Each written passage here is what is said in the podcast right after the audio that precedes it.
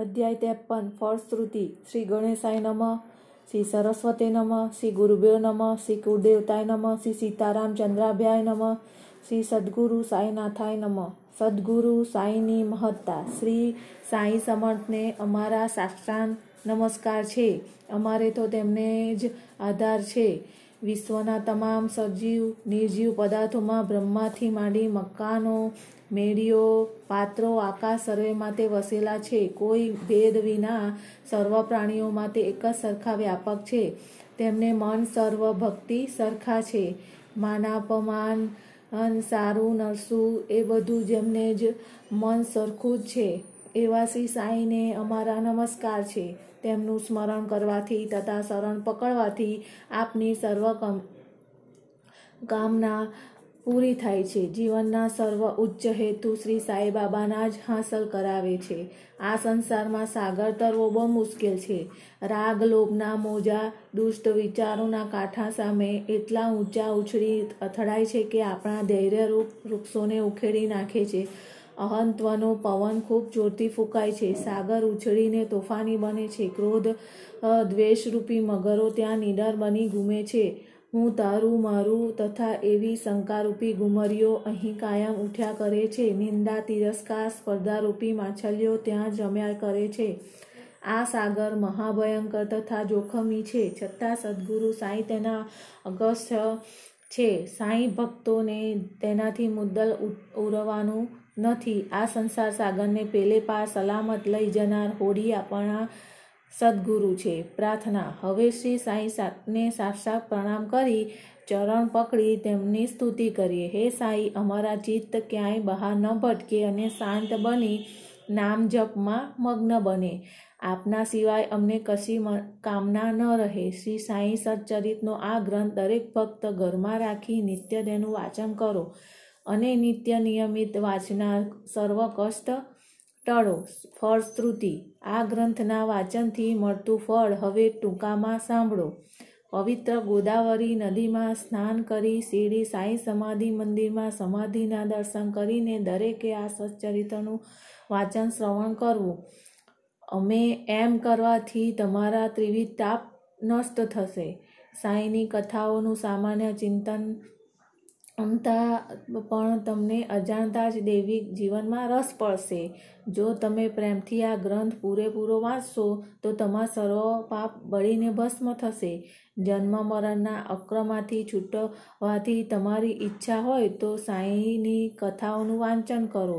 શ્રી સાંઈનું સદા સ્મરણ કરો અને તેમાં ચરણમાં પ્રીતિ જોડો શ્રી સાંઈનાથના સાગરમાં તમે પોતે ડૂબકી મારશો, અગર તો તે તમે કોઈને સંભળાવશો, તો તેમાંથી તમને સદા નવી નવી સુવાસ મળ્યા કરશે. એના વક્તા શ્રોતા સૌ પાપ મુક્ત થશે. એકાગ્ર બની શ્રી સાંઈ સ્વપ્નનું ધ્યાન ધરશો, તો સમય આવતા તમે તે રૂપ બની જશો અને આત્મદર્શનમાં લીન થશો. આત્મા અર્થાત બ્રહ્મનો સ્વભાવ સમજવો દુર્ઘટ છે, પણ સગુણ બ્રહ્મ દ્વારા માર્ગ પકડવાથી પ્રગતિ સરળ બને છે. ભક્ત સ્વભાવથી, ભક્ત સર્વભાવથી તેથી તેમનું શરણ પકડે છે, તો ભક્તનું પોતાનું વ્યક્તિત્વ લય પામે છે. તેમ, અને તેમાં જ તે સમાઈ જાય છે, એમ નદી સમુદ્રમાં મળી જાય છે, તેમ ભક્ત તેમાં એક થઈ જાય છે. જાગ્રત સ્વપ્ન કે ઊંઘ કે ત્રણેયમાંથી ગમે તે સ્થિતિમાં તેમનામાં લય થશો તો તમારું સંસાર બંધન તૂટી જશે. નિત્ય સ્નાન કરીને જે ભક્ત પ્રેમ શ્રદ્ધાથી આ ગ્રંથ નિયમિત વાંચશે અગર સંભળા, સાંભળશે અને એક સપ્તાહમાં તે પૂરો કરશે તો તેના સર્વ કષ્ટ ટળી જશે. નિત્ય નિયમિત આ ગ્રંથના વાચકો તેમજ શ્રોતાના સર્વ ભય નષ્ટ થશે. આ ગ્રંથનો અભ્યાસ કરવાથી ધનની ઈચ્છાવાળાને ધન મળશે. પવિત્ર વ્યાપારીને પોતાના ધંધામાં ફતેહ મળશે. દરેકને શ્રદ્ધા ભક્તિના પ્રમાણમાં સુફળ અવશ્ય મળશે. શ્રદ્ધા ભક્તિ વિના કોઈ પ્રકારનો અનુભવ નહીં થાય. માનપૂર્વક આ ગ્રંથનું વાંચન કરનારા પર શ્રી સાંઈ પ્રસન્ન થશે અને તમારું અજ્ઞાન તથા દરિદ્ર નિવારી તેમને જ્ઞાન, ધન, સંપત્તિ સર્વ લાભ દેશે. મન એકાગ્ર કરી જો તમે નિત્ય એક અધ્યાય વાંચશો, તો પણ તમે અસીમ સુખ પામશો. જેના હૃદયમાં કલ્યાણની કામના છે, તેને આ ગ્રંથનો કાળજીપૂર્વક અભ્યાસ કરવો અને જન્મો જન્મ ઉપકારવશ થઈ શ્રી સાંઈનું સદા સ્મરણ કરવું. ખાસ કરીને આ ગ્રંથનું વાંચન ગુરુ પૂર્ણિમા ગોકુળષ્મી રામનવમી અને દશેરાના રોજ અવશ્ય કરવું જો તમે આ એક ગ્રંથનો શ્રદ્ધાથી કાળજીપૂર્વક અભ્યાસ કરશો, તો તમારી સર્વ મનોકામના પૂર્ણ થશે અને તમારા હૃદયમાં શ્રી સાંઈ ચરણનું સદા સ્મરણ રહેશે તથા તમે જરૂર સરળતાથી સંસાર સાગર તરી જશો. આ ગ્રંથના વાંચનથી રોગી તથા માંદા માણસો આરોગ્ય પામશે, નિંદનને ધન મળશે દિન દુઃખી દરિદ્રને સંપત્તિ મળશે અને સૌના મન કુવિચારમાંથી મુક્ત બની સદભક્તિમાં દઢ થશે. વહાલા ભક્તો, વાચકો તથા શ્રોતાઓ, અમે આપ સૌને હવે પ્રણામ કરીએ છીએ. આપણે એક ખાસ વિનંતી કરીએ છીએ. તમે રોજે રોજ માસે એ જેમની કથા વાંચી સાંભળી છે, તેમનું સ્મરણ કદી વિસર કરશો નહીં. તેમ જેમ જેમ ઉત્સાહથી આ કથાઓ વાંચશો, સાંભળશો. તેમ તે તમારામાં સેવાનો તથા વધુ ઉપયોગી થવાનો ઉત્સાહથી સાંઈબાબા સૌમાં પ્રેરશે. આ ગ્રંથ ગ્રંથકથા તથા વાચકો બંનેને અરસપરસ પ્રેમ સંપની વૃદ્ધિ સાથે સદાય સહારૂપ બન અને સૌ સુખી થાઓ. પ્રસાદ, યાચના, વાચકો તથા ભક્તોને શ્રી સાંઈ ચરણમાં સંપૂર્ણ હૃદયપૂર્વકની ભક્તિ થાઓ. તેમનું સ્વરૂપ ચક્ષમો તથા અવિચળ બનો અને પ્રાણી માત્રમાં શ્રી સાંઈ પ્રભુનું દર્શન થાઓ. છેલ્લે શ્રી સાંઈ બાબાના થોડા વચનામૃત યાદ કરી, તેમની આરતી કરી, આ ગ્રંથ સમાપ્ત કરીએ છીએ. એક, જેનો પણ શીરડીમાં પડે બધાની, બધા તે બાધા તેની સર્વ ટળે. મારી સમાધિની જે પાયરી ચડે, તેના દુઃખો સર્વે ટળે. ભલે હું ગો, છોડી ગયો શરીર, ભક્ત કાચ છોડી દઈશ અધીર. બુદ્ધિ રાખો મારામાં, તો બાધા ફળે સમાધિમાં. નિત્ય જીવંત છું, સત્ય હું અનુભવ તેનો લેજો નિત્ય. મારું શરણ જેણે લીધું, તેને જીવન એળે નથી ગયું. જે જે જે જે ભાવે જે ભજે પ્રાપ્તિ થાય તે ભાવે તેને તે ભાવે. ભાર તમારો વહીશ હું સદા? ન ટળે બિરુદ મારું તે કદા? સત્ય સહાય અહીં સર્વેને મળે, જે જે યાચે તે તે મળે. કાયા વાચા મનથી મારો થયો, જેનો હું ઋણી સદા બન્યો. શ્રી સાઈ વેદ વદે તે જનધન્ય થયા જે અનન્ય મારા ભક્ત બન્યા. શ્રી સદગુરુ સાંઈનાથાય નમઃ. અધ્યાય છ. રામ જન્મોત્સવ. શ્રી ગણેશાય નમઃ. શ્રી સરસ્વતી નમઃ. શ્રી ગુરુભ્યો નમઃ. શ્રી કુલદેવતાય નમઃ. શ્રી સીતારામચંદ્રભ્યાય નમઃ. શ્રી સદગુરુ સાંઈનાથાય નમઃ. રામનવમી ઉત્સવ તથા મસ્જિદના જીર્ણોદ્ધાર વર્ણન કરતાં પહેલાં સદગુરુનો મહિમા જાણવો જોઈએ. ગુરુના હસ્ત સ્પર્શની શક્તિ. સાચા સદગુરુ સુકાની બની શિષ્યને ભવસાગર સહજ પાર કરાવે છે. સદગુરુ શબ્દ સાંભળતા જ મને સાંઈબાબાનું સ્મરણ થાય છે. જાણે તે પોતે મારી સામે ઊભા, મારા કપાળે ઉદી લેપન કરી પોતાનો વરદ હસ્ત મારા મસ્તક પર મૂકતા દેખાય છે અને તે વેળા મારું અંતર આનંદથી ઉભરાય છે.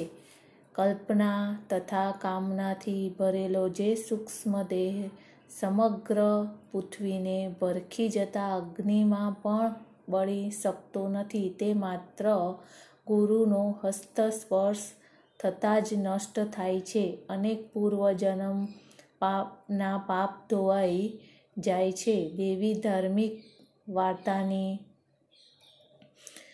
શ્રાવણ માત્રથી જ જેમના માથામાં ચક્કર આવે છે, તેવા લોકો પણ સદગુરુના દર્શન માત્રથી શાંત બની જાય છે. સાંઈબાબાની રૂપાળી પ્રતિમાના દર્શન થતાં જ હસથી ગળું રૂંધાય છે તથા આંખમાં આંસુથી ઉભરાય છે અને હૃદય ભાવથી નમી પડે છે. હું બ્રાહ્મણ છું, એવું ભાન આપણામાં જગાડે છે. આત્મદર્શનનો આનંદ દે છે અને તે જ પડે તારા મારા ભેદ નિર્મૂળ કરે છે. તથા પરમાત્મા સાથે આપણું એકત્વ સાધે છે. શસ્ત્ર વાચનના વેળાએ તો ડગલે ડગલે મને મારા સદગુરુ સાંભળે છે.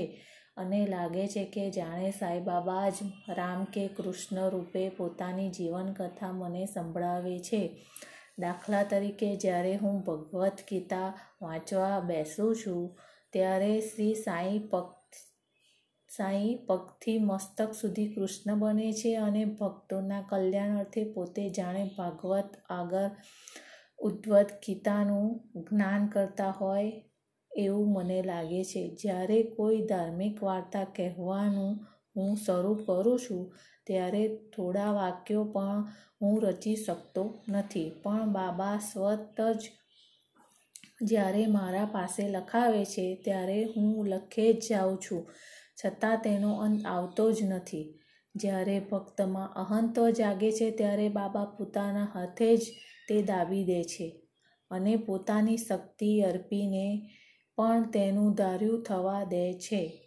તેને આત્મસંતોષ દઈ સુખી કરે છે, જે કોઈ શ્રી સાંઈને સાષ્ટાંગ પ્રમાણ પ્રણામ કરે છે તથા સર્વ ભાવે તેમને શરણે જાય છે. તે પુરુષના જીવનમાં સર્વ પદાર્થ ધર્મ, અર્થ, કામ, મોક્ષ વણમાગ્યે બાબા પૂરી કરે છે.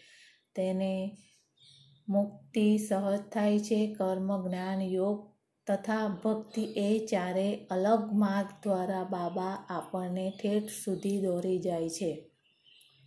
આમાં ભક્તનો ખાડા ટેકરાવાળો તથા કાંટાળો માર્ગ છે અને તે કાપવો મુશ્કેલ છે, પણ સદગુરુ પર શ્રદ્ધા ચાલી રાખીએ તો ખાડા તથા કાંટામાં પડતા બચી જવાય છે અને સીધા ચાલવાથી બાબા આ માર્ગે ધરેલા મુકામે પ્રભુ પાસે આપણને જરૂર પહોંચાડે છે. દૃષ્ટાંતો આપીને બાબાએ આ વસ્તુ ખાતરીપૂર્વક કહી છે. સ્વત, સિદ્ધ, બ્રહ્મ તથા આ જગતને ઉત્પન્ન કરનારી શક્તિ માયા અને ઉત્પન્ન થયેલું આ જગત એ ત્રણેય અંત તો એકનું એક જ છે. એ વિષયમાં ભક્તોની શ્રેયની ખાતરી આપતા સાંઈબાબા કહે છે મારા ભક્તોના ઘરમાં કદી અન્ન વસ્ત્રોનો ટોટો પડે નહીં. મારા પર મન લગાડી જે ભક્તો મારું પૂજન કરે છે તેમને હું સદા જ કલ્યાણ કરું છું. ભગવાન શ્રી કૃષ્ણે પણ ગીતામાં એ જ વાત કહી છે માટે અન્ન વસ્ત્રની તો બહુ ચિંતા જ કરશો નહીં. તમારે કંઈ જોઈતું હોય તો ભગવાન પાસે માંગો. જગતના માનપાન છોડી દો. તમારું વર્તન એવું રાખજો કે જેથી પ્રભુ કૃપા તથા તેમના આશીર્વાદ પર ઉતરી આવે અને તેમના દરબારમાં તમને માન મળે. સંસારી માન પાનથી છેતરાશો નહીં. હૃદયમાં દેવમૂર્તિ દ્રઢતા પધરાવીને સ્થાપજો. પ્રભુ પૂજામાં જ મનને ઇન્દ્રિયોને મગ્ન બનાવો. એ સિવાય અન્ય કોઈ ચીજનો લોભ કરશો નહીં. મારું સ્મરણ કરવામાં જ મન બુદ્ધિ લગાડજો, જેથી હૃદયમાં ધનમાં કે સંસારમાં મને ક્યાંય ભટકશે નહીં. ત્યારે જ તમે ચિંતા મુક્ત, શાંત, અચલ બનશો. સત્સંગમાં પડેલા મનનું લક્ષણ એ જ છે, ભટકતું મન, સત્સંગ મન, મગ્ન કદી બનતું નથી. હવે શેરડીમાં રામનવમી ઉત્સવની કથા સાંભળો. શેરડીમાં સૌથી શ્રેષ્ઠ ઉજવાતો ઉત્સવ રામનવમીનો છે. સને ઓગણીસો પચીસમાં સાંઈ લીલા માસિકના પાના એકસો સત્તાણું ઉપર તેમનું સંપૂર્ણ વૃત્તાંત આપ્યું છે. ને વાંચવા સરખું છે. એ ઉત્સવ વર્ણનનો સાર અહીં આપું છું. ઉદ્ભવ ગુંડકો પરગામ સર્કલ ઇન્સ્પેક્ટર ગોપાળ, રાવ બાબાના પરમ ભક્ત હતા. બાબાના આશીર્વાદથી તેમને ત્યાં પુત્ર થયો હતો. આ પ્રસંગની ખુશાલીમાં સને અઢારસો સત્તાણુંમાં મેળો અર્થાત ઉસુ ઉસુ, ઉરુસ ઉજવવાનું તેમને મન થયું. આ વા શેરડીના અન્ય ભક્તોને તાત્યા પાટીલ, દાદા કોટે પાટીલ તથા માધવ રાવ દેશપાંડે તેમની પાસે તેમણે મૂકી. તેમને સૌ, સૌને આ વાત ગમી. આ વસ્તુને બાબાની રજા તથા આશીર્વાદ મળ્યા.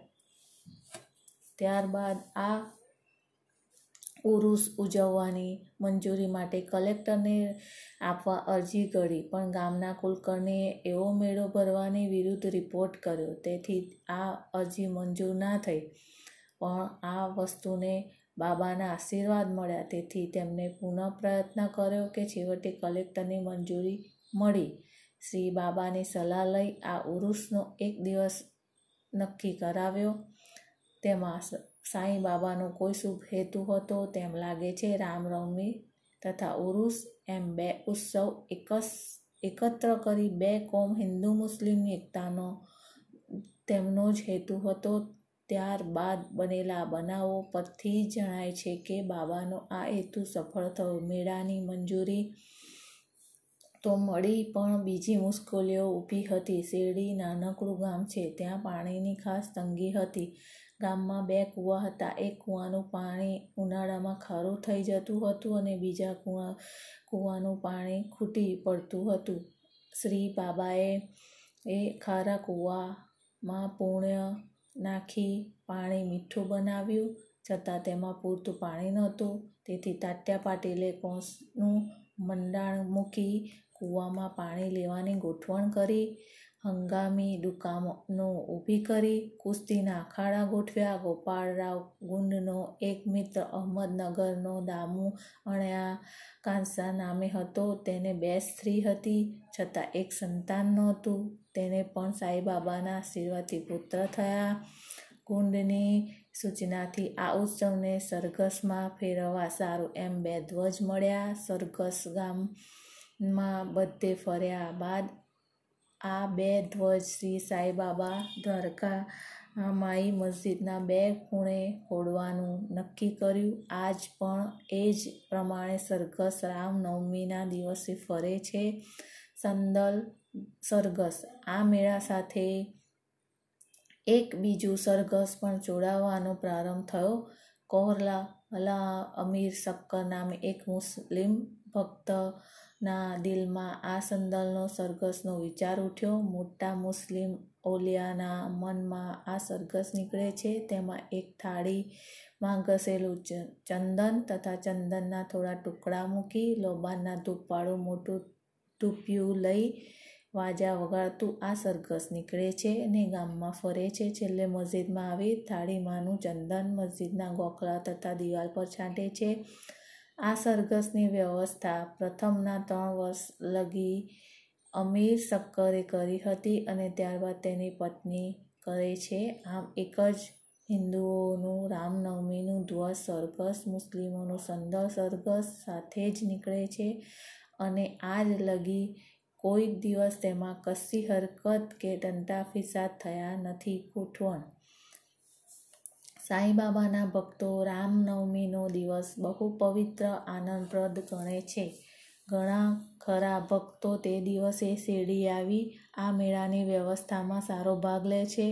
એ વેળાનું બહારનું સર્વ કામકાજ તાત્યા કોટે પાટીલ કરતા હતા અને અંદરની બધી વ્યવસ્થા કરવાનું એક શ્રી ભક્ત નામે રાધાકૃષ્ણ માઈએ ને સોંપ્યું હતું. માઈને ત્યાં તે પ્રસંગે મહેમાનોની ભારે ગીર્દી હતી તેથી તેમની ખાવા પીવાની તથા મેળાની ચીજવસ્તુઓ તૈયાર કરી રાખવાની બધી ગોઠવણ આ માએ જ કરવા માઈએ જ કરવાની હતી. શ્રી બાબાની ધૂણીને લીધે એ દ્વારકા માઈની દિવાલો ફરસબંધી આ તથા આખી મસ્જિદ કાળી મેસ બની જતી હતી. તે બધું ધોઈ સાફ કરવાનું તથા તેને દોડવાનું કામ આ માતાજી ખુશીથી કરતા હતા. બધી વસ્તુ પોતે ઠેકાણા સાર મૂકી દેતા. ગરીબોને ભોજન જમાડવાનું બાબાને બહુ પ્રિય હતું. તેથી અંદરના આ ઉત્સવનું એક મુખ્ય અંગ હતું તે માટે રાધાકૃષ્ણ માયના સ્થાન પર વિવિધ મીઠાઈ મોટા પાયા પર થતી હતી. આ કામમાં ઘણા શ્રીમંત ધનવાન ભક્તો પણ આગળ અડપડતો ભાગ લેતા હતા. રામનવમીના ઉત્સવ રૂપ ઉરુસ આમ આ સર્વે સર્વ સુંદર રીતે ચાલવા લાગ્યું. આ મેળો અગત્યનો ઉત્સવ બની ગયો. ઈસવીસન ઓગણીસો બારથી તેમાં થોડો ફેરફાર થયો. એ વર્ષ આ મેળામાં શ્રી સાંઈ સગુણ ઉપાસના પત્રિકા લેખક ભક્ત શ્રી કૃષ્ણરાવ જોગેશ્વર ભીષ્મ અમરાવતીના દાદા સાહેબ ખાપેડેની જોડે આવ્યા અને એક દિવસ અગાઉથી આવી દીક્ષિતના વાડામાં મુકામ કર્યો. તે ઓસરીમાં સૂતા હતા ત્યારે લક્ષ્મણરાવ ઉર્ફ કાકા મહારાજની પૂજા સાહિત્યાલય મસ્જિદમાં જતા. તે વેળા તેમને મનમાં એક નવો તરંગ આવ્યો. ઉરુસ અર્થાત મેળો શિરડીમાં રામનવમીના દિવસે ઉજવાય છે તે વસ્તુ પાછળ કોઈ ઈશ્વરી સંકેત છે. રામનવમીનો દિવસ હિન્દુઓનો બહુ મન પવિત્ર પ્રિય દિન છે, તો પછી તે દહાડે રામ જન્મ ઉત્સવ શા માટે ન ઉજવવો? આ વાત કાકા મહાજની પણ પસંદ, ને પણ પસંદ પડી અને આ બાબતમાં બાબાની રજા મેળવી એવું નક્કી કર્યું. પણ આ પ્રસંગે પ્રભુના ગુણ કીર્તનનું ગાન કરે તેવો હરિદાસ ક્યાંથી લાવવો એ પ્રશ્ન ઉપસ્થિત થયો.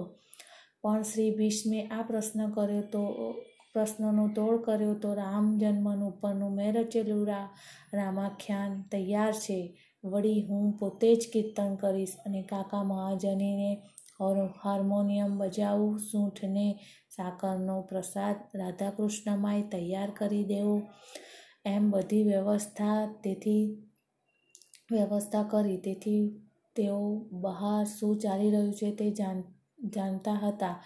જ્યારે તેઓ આવ્યા, ત્યારે વાડામાં શું ચાલી રહ્યું છે એવો પ્રશ્ન મહાજનીને બાબાએ પૂછ્યા. જરા ગભરાઈ જવાથી મહાજની આ પ્રશ્નનો અર્થ સમજ્યા નહીં. તેથી તે મૂંગા બેઠા. એથી બાબાએ શ્રી ભીષ્મને પૂછ્યું કે, તારે શું કહેવું છે? ત્યારે શ્રી ભીષ્મે રામનવમી ઉત્સવ ઉજવવાની પોતાની હોંશની વાત કરી અને આપની છેવટની રજા લેવા આવ્યા છીએ એમ કહ્યું. બાબાએ ખુશીથી રજા આપી. એથી સૌ રાજી થયા અને રામ જયંતી ઉત્સવની તૈયારી કરવા લાગ્યા. બીજે દહાડે ધજા અને તોરણોથી મસ્જિદને શણગારી રાધાકૃષ્ણ માઈએ પારણું લઈ આવ્યા અને બાબાની બેઠક સામે મૂક્યું અને વિધિ શરૂ થઈ. શ્રી ભ્રીષ્મ કીર્તન કરવા ઊભા થયા.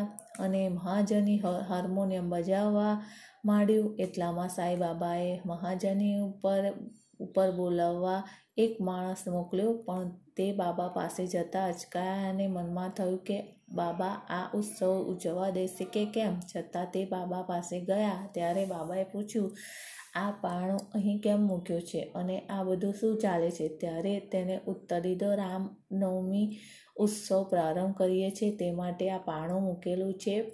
પછી બાબાએ શ્રી ભીષ્મને હાર પહેરાવ્યો. ત્યાં, ત્યારબાદ કીર્તન શરૂ કર્યું. ત્યારે કીર્તન પૂરું થઈ રહ્યું. ત્યારે જય જય જય રામના હર્ષનાદ કરતા ભારે આનંદ પામ્યા.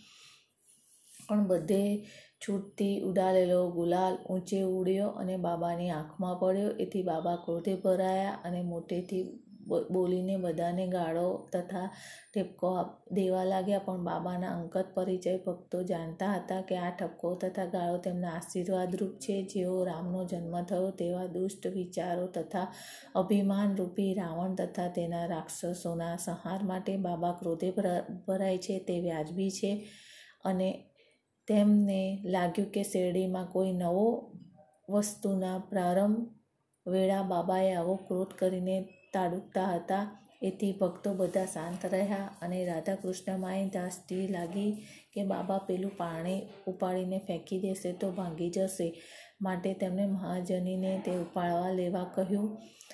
જ્યારે મહાજને પાણું ઉપાડી છૂટું કરવા લાગ્યા તો બાબાએ તેને તેમ કરતાં રોક્યા.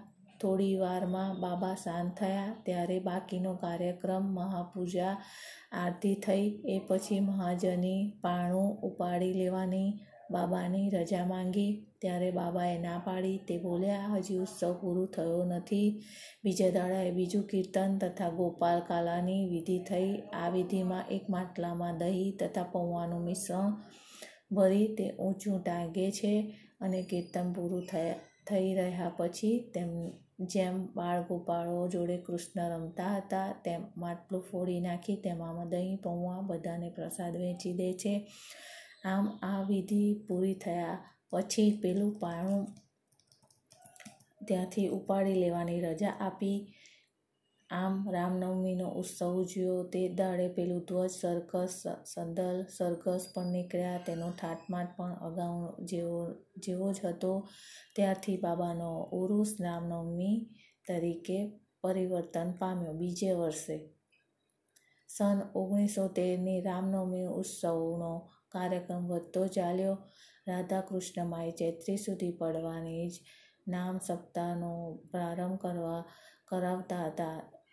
રામનવમીનો ઉત્સવ સમસ્ત ભારતમાં ઉજવાય છે. તેથી તે દાડે હરિદાસ મળવાની મુશ્કેલી જણાવવા લાગી.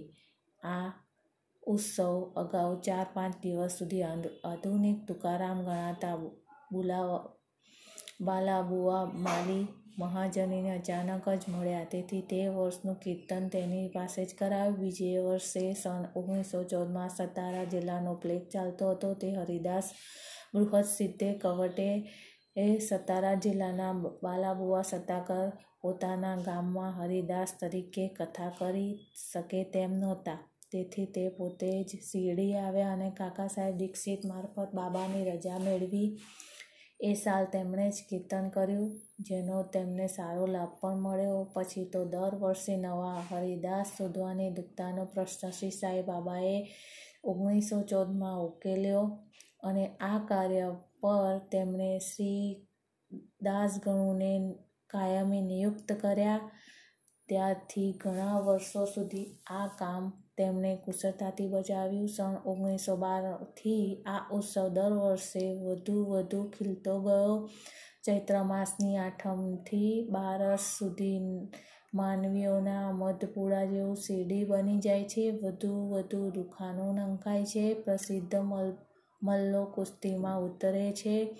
ગરીબોને મોટા પાયા પર ભોજન અપાય છે. રાધા કૃષ્ણમાયના પ્રયાસથી શેરડી એક સંસ્થાન બની ગયું છે અને હવે તો બાબાના દરબારમાં ચીજ વસ્તુઓ પણ પાર વિનાની ભેગી થવા લાગી. સુંદર અશ્વ, પાલખી, રથ, ચાંદીની છડી, ચામર, વાસણ, હાંડા, ગળા, તાંબાકુડીઓ, છબીઓ, હાંડી, ઝુમ્મર, અરીસા એવી ઘણી વસ્તુઓ ભેટમાં આવી.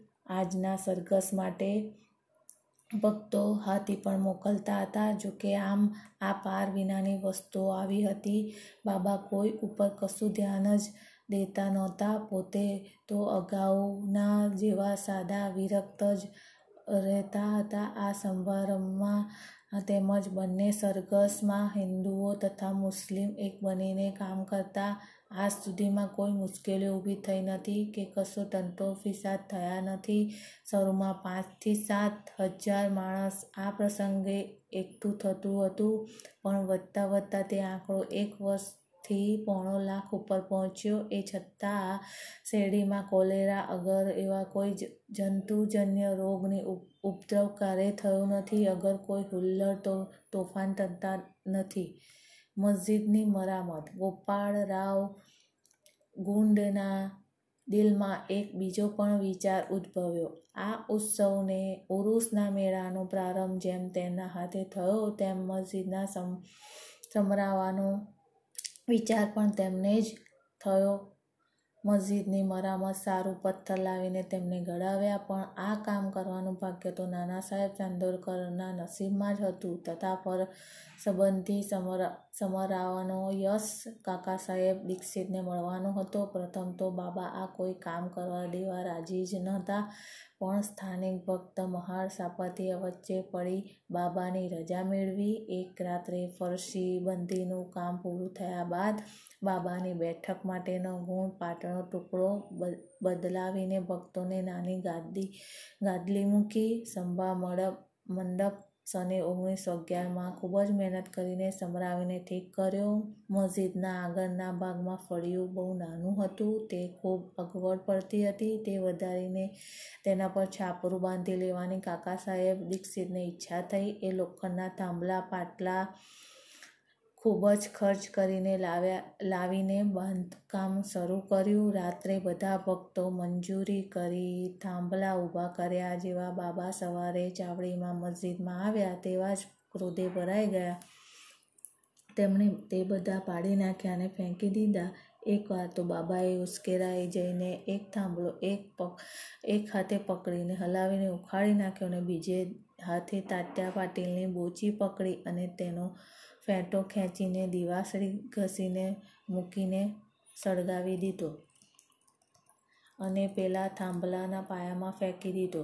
એ વેળાએ બાબાની બાબાની ક્રોધિત આંખો બળતા અંગારા જેવી બની ગઈ. તેમને સામે જોવાની કોઈને હિંમત નહોતી. સૌ ખૂબ ડરી ગયા. પછી બાબાએ ખિસ્સામાંથી રૂપિયો કાઢી જાણે કોઈ શુભ પ્રસંગે બલી દેતા હોય તેમ તે રૂપિયો પેલા થાંભલાના પાયામાં નાખ્યો. તાત્યા પણ ખૂબ રડવા લાગ્યો, ડરવા લાગ્યો. તાત્યાને, તાત્યાનું શું થશે તેની કોઈ કલ્પના પણ નહોતી અને વચ્ચે પડવાની કોઈની હિંમત જ નહોતી. ભગવજી સિંધિયા નામે એ, નામે બાબાનો એક પતિઓ ભક્ત હતો. તે જરા પણ આગળ આવ્યો. તેને પણ બાબાએ ધક્કો માર્યો. માધવરાવ રાવ દેશપાંડેની એક સ્થિતિ એ જ સ્થિતિ થઈ. આમ એ જે કોઈ વચ્ચે પડવા ગયા તે દરેકની સ્થિતિ એવી થઈ ગઈ. એ થોડા સમય પછી બાબાનો ક્રોધ નરમ પડ્યો. ત્યારે તેમને એક દુકાનદારને બોલાવી એ જરી ભરેલો ફેંટો મંગાવ્યો અને જાણે પોતે તેનું ભારે સન્માન કરતા હોય તેવું તે ફેંતો તાત્યા પાટીલને માથે બંધાવ્યો. બાબાનું આવું વિચિત્ર વર્તન જોઈ સગડા માણસો ભારે અચંબો પામ્યા. એકાએક બાબા આમ ગુસ્સે કેમ થયા અને તાત્યા પાટીલને કેમ માર્યો? અને વળી બીજી જ ક્ષણે તેમનો ક્રોધ શમી ગયો તથા તેને આ વાસ્તે નવાજ્યો. તે વાતનું કશું જ જાણ કારણ કોઈને સમજાયું નહીં. કોઈ કોઈ વાર બાબા બહુ શાંત બેસતા અને પ્રેમથી મીઠી મીઠી વાતો કરતા, પણ કંઈક બહાનું મળતા તે એક ક્ષણમાં પોતે ક્રોધે ભરાતા. આવા ઘણા પ્રસંગ વર્ણવી શકાય, પણ તેમાંથી કયા પ્રસંગ પસંદ કરવા કે આ પ્રસંગ છોડી દેવાના છે, તેની જ મને ખબર પડતી નથી. તેથી જેમ જેમ મને પ્રસંગો યાદ આવતા જાય છે, તેમ હું વર્ણવતો જઉં છું. હવે પછીના અધ્યાયમાં બાબા હિન્દુ હતા કે મુસ્લિમ હતા, તે કથા તેમજ તેમની યોગિક શક્તિઓ અને એવી બીજી બાબતોનું વર્ણન કરવામાં આવશે. સ્વસ્તી શ્રી સંત જન પ્રેરિતે ભક્ત હેમાન પર વિરચિતે શ્રી સાઈ સમર્થ સચ્ચરિત્રે રામ જન્મ મહોત્સવ નામ છઠ્ઠો અધ્યાય સંપૂર્ણ શ્રી સદગુરુ સાયનાથ પરમસ્તુ શુભભવંતુ જય સાઈ બસ